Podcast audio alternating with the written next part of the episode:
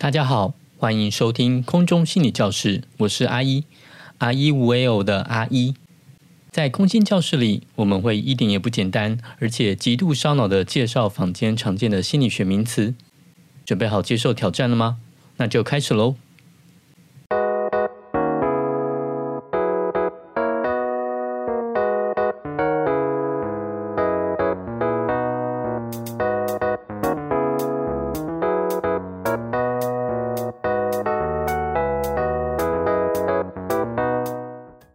今天要学习的是爱情三元素，或者称之为爱情三角理论 （Triangular Theory of Love）。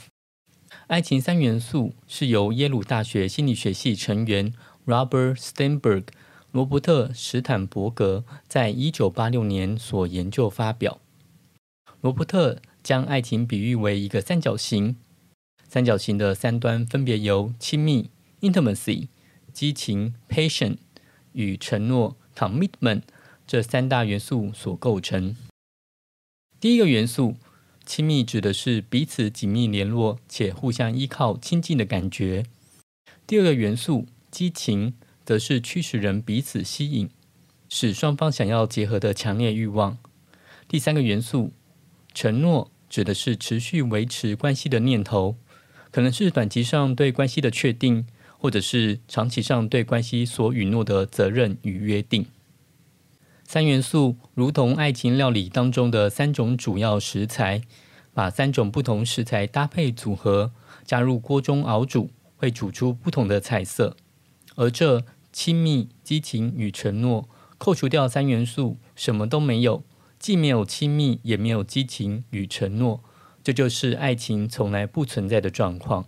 除此之外，还可以搭配出七种爱情样貌。第一种是只有亲密，这种称作廉洁的爱，可以理解，这就像是好朋友间的友情。第二种是只有激情，这种称作糊涂的爱，最容易理解的就是与陌生人发生的一夜情，彼此并不亲近与了解，也没有深远的承诺，只有身体上的吸引与接触。第三种是只有承诺，这种称作空虚的爱。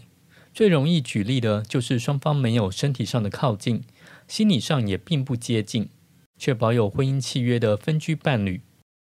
以上这三种爱情样貌，可以了解，它就只有爱情三角形的其中一个边角而已。接下来呢，要介绍的是爱情三元素中，如果有两个元素却缺乏另一个的情况。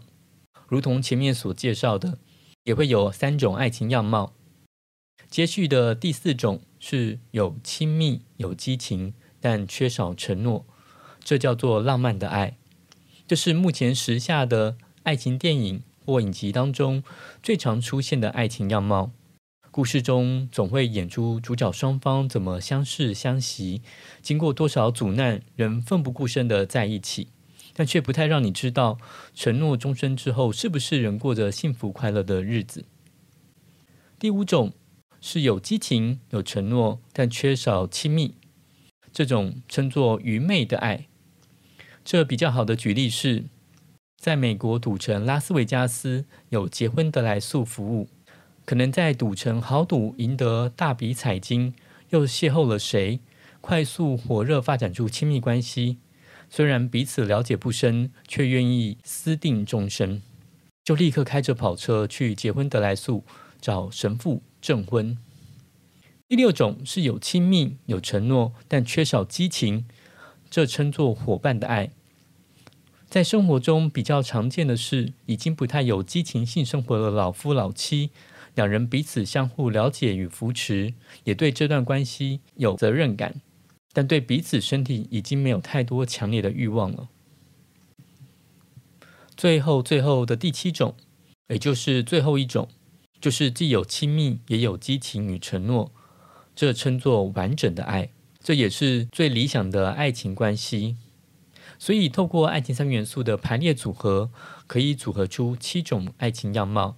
当然，你也可以很哲思的说，不爱也是一种爱，而把爱情不存在，看作第八种爱情样貌。介绍到这边，已经将爱情三元素的主要概念简要地介绍完毕。罗伯特认为，爱情可以分析出有三个主要元素：亲密、激情和承诺。就像化学中的化合物，透过三元素间的组合，可以整理出世间爱情的七种样貌。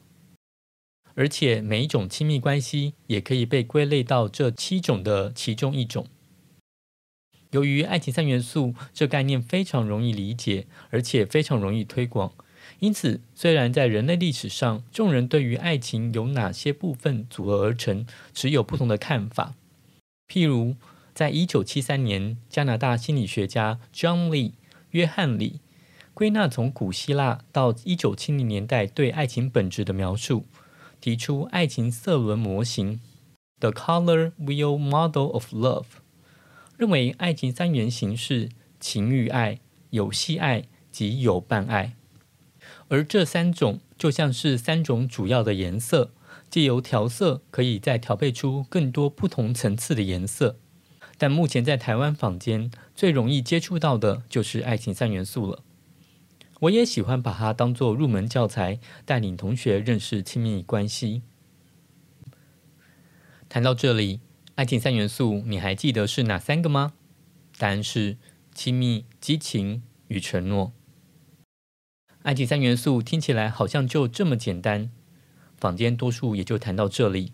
但在空心教室里，我们要多聊一点，才能让大家了解，从爱情三元素当中，为什么可以帮助我们自己了解亲密关系，也为什么在认识亲密关系时，最常用爱情三元素来当做第一步呢？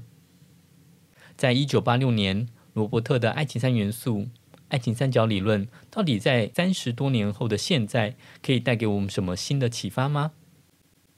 这些讨论，我们就留到下一次空中心理教室喽。我是阿一，阿一无为偶的阿一，我们下次空心教室见喽，拜拜。